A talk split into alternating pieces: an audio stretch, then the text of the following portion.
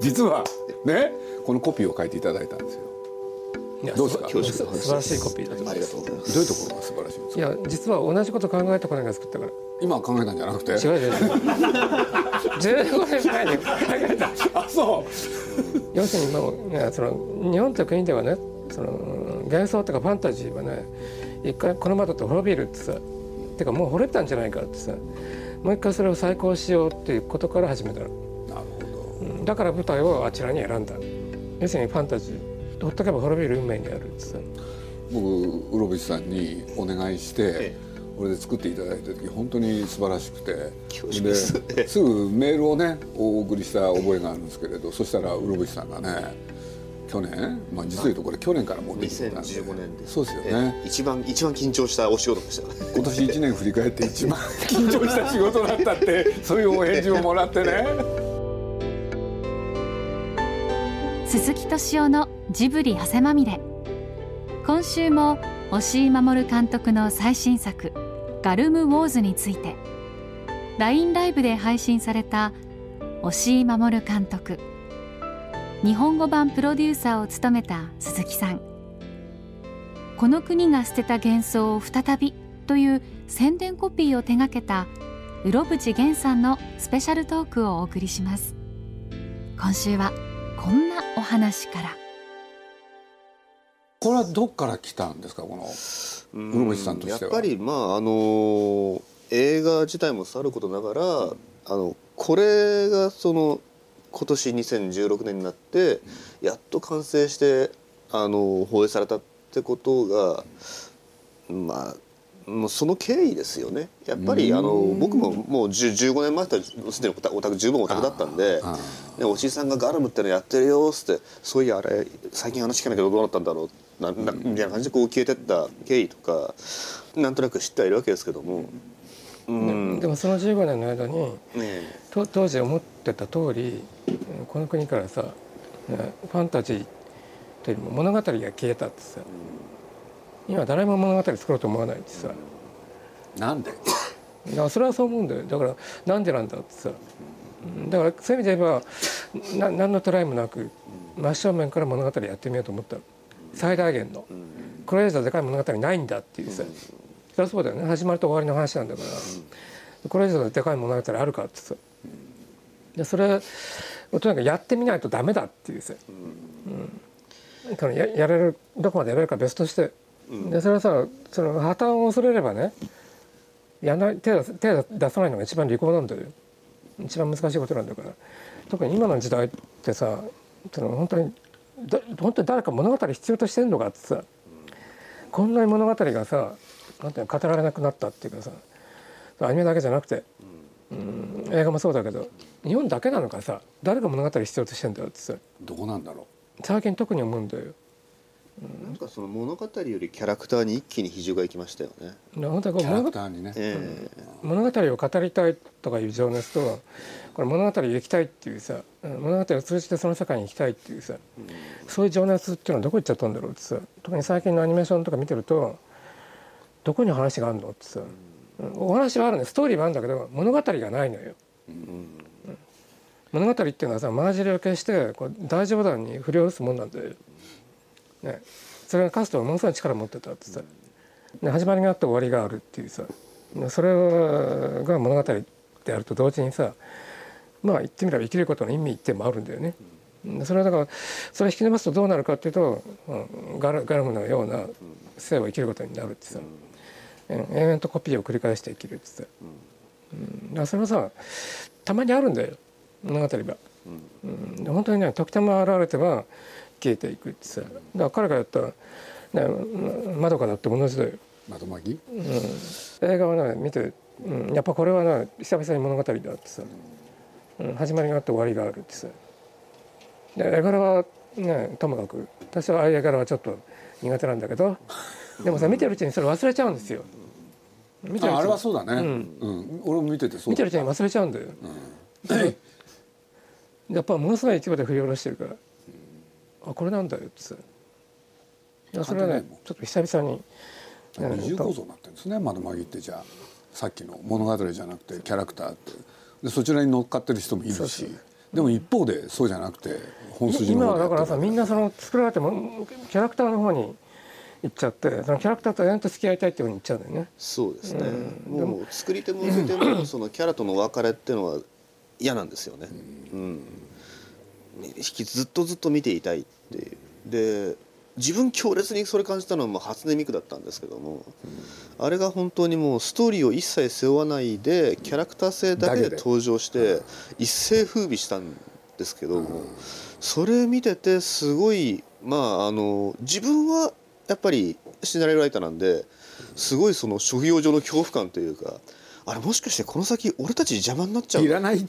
うん、そういうことになっちゃうんですね。結局ストーリーテラーの役目としてはそういうキャラクターを、ね、喜ばせもするし、ね、笑わせもするけど時にはねいじめたりこう痛い目合わせたり最後には死なせたりとか、そのキャラクターの終わりまで描く描く必然性があったりするわけじゃないですか。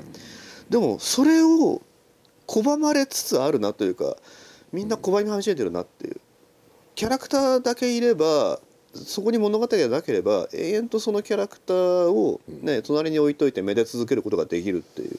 そこの快楽に行っちゃうともうねだからもうビューティフルドリーマーがこうね特特別な環境じゃないんですよね、うん、誰も彼もがもうあそこでいいじゃないっていう気持ちに、うん、あのな永遠文化祭見てればいいんじゃね？っていうね。うん。あれはだけどさもうそそれを無理やり終わらせようと思って作ったのにさ、ねえ。ね。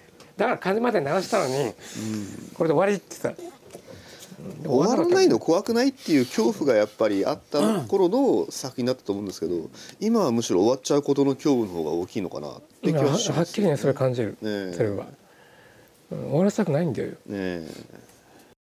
このガルムね、まあ、おしさんが監督するんだけれどなんて言ったってキャストとスタッフは今のカナダの人が主でしょ？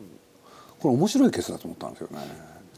でどういうことかって言ったらね今文学の方も移住だとか難民でこれで別のところへ行ってそこで獲得した言語で物語を表す、そういう人が注目を浴びてるでしょ？ね、そうこれおじいさんだってそうでしょ？だって英語なんか何も分かんないわけでしょ？何も分かんない。少しは分かる。だって「I love you」と「サンキュー」ぐらいでしょ？いやだから本当はこれねすっごい面白いケースだったと思ったんですよ僕、だから肌で見ててちょっと気になったのはね確かにこのなんつったらいいかないいんだけれど出身の中にねなんていうの？外国の会社がまあカナダ入ってるのかもしれないけれど来てでカナダでカナダ映画としてやってたらどうだったんだろうな。ちょっと思ったんだよね。まあこういういろんなことがあるだろうけれど実はそう思ったんですよ僕。ああそう結構例えば悪道日記ってあるじゃない、ん。あれだってあの人はだってフランス語なんかできなかったんだから、それをねある年齢になってからねフランス語を獲得してそれでフランス語で書いたんだもんたださに人間ってあの母国語に一生支配されるってさ、ね、若い時に覚えた子供時代からね、若い時にかかけて覚えたその言葉に一生支配されるんだってさいかにバイリンガルになろうがでも変わってきたよ。だからどう変わるんだよ。まあでも変わってきた、世界の文学のね第一線で活躍してる人たちがみんな新しい言語を書くとか。だから世界文学全史が成り立たないのよ、でもやっぱり思考言語っていうのは結局最初の一つになっちゃうと思うんですよ。でもね、えやっぱり僕さっき一番最初の話に戻るとね、ええ。なんかあれすごい面白かったからやっぱりね僕の知ってる外人でもね、ええ。なんて言うんだろう。英語喋ってる時とええ。日本語喋る時と別人格になるんですよ、やっぱりそれって面白いんですよ、おじいさんそれ起きなかったの？英語でやる時は。っおていうことなの、やっぱないね。それはやっぱり喋れないからねいやそういうことかな。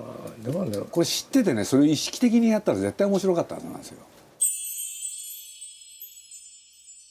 やっぱりこれを僕ら15年前に見られなかったっていう無念を今更感じますよね。それそれはこれ10アバターより先にこれ見てたら全然俺俺らの人生変わったぞっていうのはなんだかんだ言ってこの仕事に就いたからこそ思う部分はありますよね。ねえたださい今思えばだけど、あの時だからその制作中止が決まってさ、ね、宇野沢がさスタジオにそのインド インドを渡しに来てさ、今でもねその時にビデオが残ってるんですよ。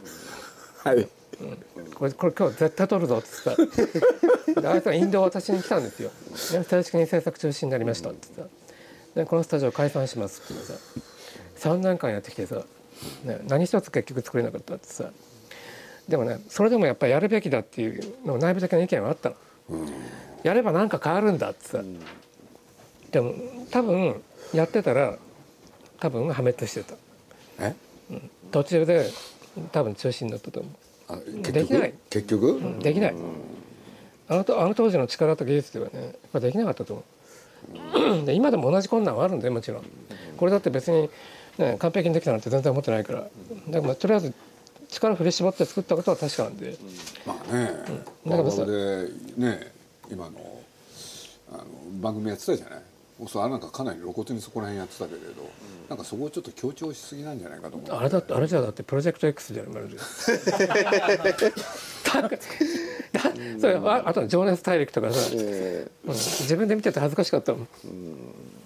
いやでも。そういう思いがあったことは否定しないけど、でも映像の隅々までねかなり監督の意思が反映した絵がもう次から次へと出てくるやつだから。だからまあいろんな意見あると思うんですよ。これ見てね。それはあの難解だとかね。そういう人も出てくるけれど絵見るだけで面白いですよね、うん、僕はそう思ったけど。だから一種の美術館ですよねこれ、うん。まあ。そういうものになってるよ。たださ、やっぱ 3, 3年ぐらい前からもうだからそのトシさんにも言ったと思うんだけどさ言わなかったかな「あのーアバター」見た時にね、やっぱりねあちゃっと思ったんだよ、ねやっぱもうやられちゃったっていうさ。そうなんだ。しかもほぼ完璧に、これはどうしようかなっていうさ、俺なんかどっかで見たような。映像だな。これは。と思いながら見ちゃったけどね。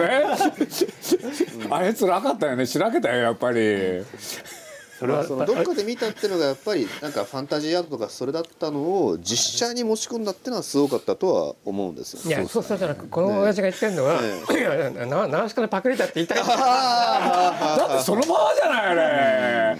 ねモノゲが出てきたり、あまりにもだってレイアウトまで同じなんだもん、ケツケツの穴がちっちゃいんだよそれは。突いや突然ねしらけたの、途中まで面白かったのに、うん。いやあれはねたとえさパパクリとは言わないんでね、別にインスパイアされたでもさリスペクトしてるの何でもいいんだけど超えなきゃ。映画って専門だからさ。超えないと、でそれはもあると思う。コピーであるあるならだとするならばっていうか映画はみんなコピーなんだけど実はさ、ね、元ネタよりも完璧にやらなきゃいけないんですよ。そう。だから偽札と同じじゃない、だから本物以上の印刷を目指すべきだっていうさ、偽札はやっぱり本物より良くなきゃ、それはもうコピーとは言わないんですよ。それはそうそうそうそう、そう思いますよ、まあだ実写でナウシカができたらそれはとんでもないことだと思いますよ。だってああの時あの時にだってそう思ったもん、これやっぱり実写だったらもっとすごいなってさ、だからそれはさアニメーションってもともとさおしいさん作ったら？え？ナウシカ？皆さん。皆さんに頭下げに行って。なんで下げなきゃいけないんだよ原作者だもんだって向こうは自分でやるでしょいやまあやんないだろうけど。別にやる気ないよ。作らせてくださいおいや願いします。別にさってな何しかなる必要すらないから、別に。あの時にこの技術があればなっていう思いはあったよ、だからそれはね結構ショックだったけど、でも思ったほどね立ち直るようなショックじゃないんだよね、あついにできたんだっていうさ、でも旗で見てるとね旗で見るっていうのはねそれ事情知ってるから邪魔するんだけれどこれ事情知らないでねこの映画見るとねそんなこと思わないもんなかなかあのねこんな映像だって誰がなかなか見せてくんないんだもん。物語の方も、うん。だからそういうことで言うと久々映画になってたから、キャストの方々についてねここら辺でちょっと。僕のとこから一番よく見えるんで、ね。僕がね振らなきゃいけないんですよ。あのね、えカラー良かったね。彼よかった、ええカラーが一番良かった、こう僕ら東洋人の感覚からするとすごい人造人間感というかあの悪い意味じゃないんだけどなんか人ならざるものの、なん。か人間をね人形に変えちゃうっていうのはうまいから、ねうん。まあ。そういう感じって向こうだと伝わるんですかね？普通にいる顔なんですかね？普通じゃないですかね。おーただなるほど。僕そのワウワウのやつでね、ええ。ちょっと覚えてるのは、ええ。彼女の元のね本当の顔姿形ええ。をは結構美人で可愛いじゃないですか、ええ。それをねそうじゃなくしてるんですよねまあそれは、うんだから意図的にそういう話ですし。髪の色変えたり、そうでしょ？だからですからね。生っぽさをね、全部どうやって外すかっつって、だから最初はね特にか固く硬い表情でやってくれっていうのが言ったのえ最初はだから列車の中で、ね、あのあのシーンとかあれ一番最初に撮ったんだけど、えものすごく硬い、えうん。だんだんだんだんその旅の後半に行くに従って、変わってるうん感感情が出てくるんだっていう話は一番最初にしたの、まあこの表情も出てくるわけですもんね。え。で最後に感情が爆発するんだよっていうさ、えうん。ランサン・リクさんってさ、はい。何で好きになったんですか、あのエイリアン2だけど。うん好きなんだよね、やっぱりいや実はその前からさキャメロンの映画の常連だったから、え最初の「ターミネーター」にも実は出てるんですよ、刑刑事役で。うん。もっと遡ると、ね、キャメロンが忘れたがってる某作品で主役やってるんですよ。えそうなの、えフライングキラーですね。今回いくらなの？年いくつなの？確かねもう80前え？80前ぐらいかな。あそんな年だった80前のおじいちゃんは池にドバーンとやつ。つってばちゃ本当ひどいことやってるよね。いやあれをやってくれるから役者魂ですよね。いやつって落としたのはダブルなんだけど、え中からダバーッと出てくるのは本人なんだけどさ、ええ。だから本当撮影終わるまでずっとその池池に放放り込んだままだったえから余計悪いですよ。一応って水じゃないんだよ一応温めてあるんだけど。いや役者ってでもやっぱりあの人に出ても欲しかったんでしょ？こだわったんでしょ？今回。こだわったっていうかうん。ダメ元で聞いてもらったらいいよってさ、だからそれはやっぱ行ってみるもんだなってさ、で実はねすごい数出てるから、あの人は日本であんまり公開されてないんだけどいろんな役やってる、まあ、15060本出てる。あそんなに出てんだ、見た目の印象強烈ですしね。もともとねノルウェーの人なんですよ。うん。でアメリカで海軍あアメリカに渡ってきてで海軍にいたりとかね。で今その途中でそのアーティストになったりとか壁に絵描いたりしてたんですよ。でやっぱり芝居が好きで、でまあ舞台でやってたんだけど、うん、でどこだね。楽しそうにやってたいや楽しそうだって、あの役者さんってああいうね甲冑着たりさマントまとったり、かつらかぶったりとかさああいうの実は好きなんですよ、違う人間になれるから。ランスってさだからさあの出番があるかなんか分かんなくても、まあ、向こうの役者さんみんなそうなんだけど朝6時には入ってでメイクもしてさでコスチュームもつけて8時にはもうスタンバイして待ってんですよ。で呼びに行くまでずっと待ってんの。ねでまあ年も年だから、ずーっと現場うろうろしてるのよ。うん。呼びに行くから待ってていいよ、うん、部屋にいた方がいいよってさずーっとうろうろしてるわけ。落ち着かないんだね、でようやく夕方になって出番があったりとか、悪いけど今日ないわとかね、うん。でも絶対文句言わないから。でそれはね日本と違うそこ違うんだけど、まあ、完全にね拘束してるからだから誰も何もない思わないの。当然だと思ってるから。で女優もっと早いからね、女優は時間かかるから支度にだからもう夜明けた夜明けにはもうスタジオに入ってんだよ。で結構だから厳しいと思うよ。こういうコスチュームの映画って、まあ、手間暇かかるし。そういえばこれ作る前にジェームス・キャメロンになんか相談したんでしょ？なんかいろいろ。いろ昔ね。あ昔なの？あ大昔？そう昔の企画の時に、今回じゃないの？うん、昔の企画の時に確かにキャメロンが当時だからその向こうのスタジオと契約してて年間45本プロデュースするって契約したんですよ。その中にこれ入れるよって話で、あそうだったうん。だ、ん、一一瞬ねそのキャメロンでプロデュースでって話があったの。どういうわけか分かんないけどその話が立ち消えになって多分いろいろあったんじゃない、うん、でそれ「タイタニック」の制作中だったけどさああの時あの頃、今回スタートした時も当初はねカナダで撮るっていう話じゃなかったんですよ、うん、でも日本で撮ろうってさ。あそうなんだ、で向こうの役者を呼ぶのか。うん。それともブルースクリーンでさ役者の出演するとこだけ撮りに行って日本で作るかとかさいろんなことを考えて検討してたの、うん。そこに振って湧いたようにさいやカナダで全部撮るんだって話になって。でそういう意味で言えばうん突然だったんで。とりあえず向こうへ行ってみようって話でさ。だから何とも通ってでようやくスタートするまででも半年以上かかった。でまあね行ってみたらねいろいろ違ってたっていう。だから最初からねその日本の役者さんで撮れるとは思ってなかったので、じゃあ役者役者さんだけじゃあポーランドで撮るかとかいろんな話したんだよね、私はなんかもう完成した時点で、ほとんど終わっちゃったので。何を情けないこと言っていやいやいや。だってこんだけ長くてさ完成してからもうすごい時間経ってるじゃん。15年も経ったわけあったわけでしょ？でまあその後考える短いもんじゃないまだ。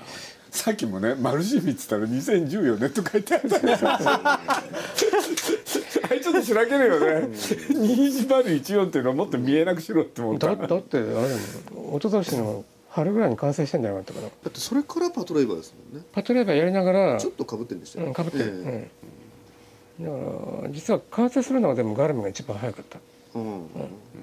その後パトレーバーまだ映画の現場やってたからでその仕上げやりながらあの例の無国籍少女っていうの、えあれの撮影に入って。あれ面白かったよね。無国籍少女は見ました？見ました見ました。あれは久々のいい映画でしたよね すごいなんかこうコンパクトにまとまってますしね、うん。えああいう仕事とこういう仕事の落差って相当激しいんですよ。やっぱこれはもう準備して準備してようやく絵になるまで2年ぐらいかかるわけじゃない、え。ねあれはもうだって8日間で一気に作っ撮っ8日間。うん。8日でまあ映画見ててね伸び伸びしてますよね監督が。現場の勢いで作るしかないんですよ。うん。でそれはそれでね、映画の持ってるある種の魅力だし、作る醍醐味もあるんですよ。本当に準準備を重ねて3年かけてようやくさ最初の絵が上がったっていうさその達成感っていうのはもちろんあるんだけどやっぱねこれ一気に撮るぞってさね、それ来週来週いっぱい撮らなきゃもうこれおしまいなんだっていうさでそれはだから全然違うんだよね。違うけど両方やっぱ映画の良さっていうか面白さがあって。別のものなんだね監監督ってさだからその対策ばっかりやっててもやっぱね息苦しいんですよ。でやっぱりそのなんてまあ勢いとノリだけの映画撮ってると何やったか分かんなくなっちゃうし、だから両方こ交互にやったら一番幸せだなっていうさでも思うんだけど室伏さんが書いておしいさんが作るってないの？一回ねあ面白そうですちらっと、うん。え別の企画はない？あるいろいろいや二人で。あ二人で？いや 今おしいさん一人でやったって面白くないんだもんだって。あのね最近そういうふうに言われてもね別に腹が立たない。いや本当に。やっぱりね映画ってねその相方が必要なんだってさ。そうだよ絶対、俺そう思うよ。映画はね一人で作るもんじゃない。あのね一人の思い通りにやるってね大概つまんないもんなんだもん。おしいさんそういうのいっぱいあるじゃない。いや見ていや最近はねだから自分の企画でねやるっていうふうなことに一人企画でやったらいい、うん。絶対、いうん。一人企画の方がいい。や僕ねまあまま真面目な言い方っていうわけじゃないけど、いつの間にかこんなものを日本人がね、要するに映像として要するに豊かなものを当たり前のように作る、って考えたら大変なことですよね。ついこの間までだってみんなチャチにやってたわけでしょ？で。カナダまで行く羽目になったわけですし。ねうん。でもあんだけの映像できりゃいいだろうっていう。あの言っとくけど当たり前のように作ってないから。頑張って。大変だったね、あれでもあれが15年前ですからね。やっぱこのこの十数年でね本当に変わったんですよ。何が変わったの？実はその気になればやれるんだっていうさ。やれちゃうよね、うん、だけどそれをやるいざやるとね大変？いまだに大変なことになるよっていうさ。それは間違いない。そんな簡単じゃないと。そんな簡単じゃない、うん、その手順を全部踏まなきゃいけないから。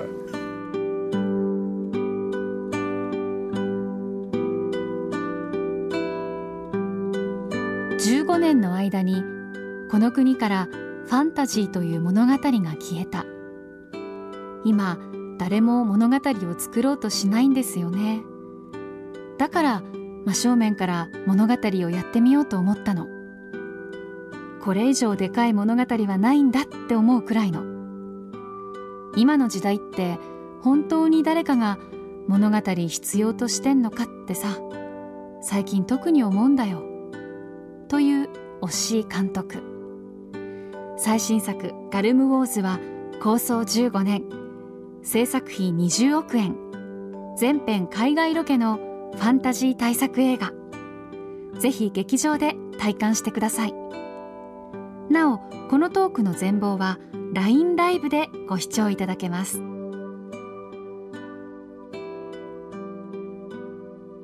鈴木敏夫のジブリ汗まみれ。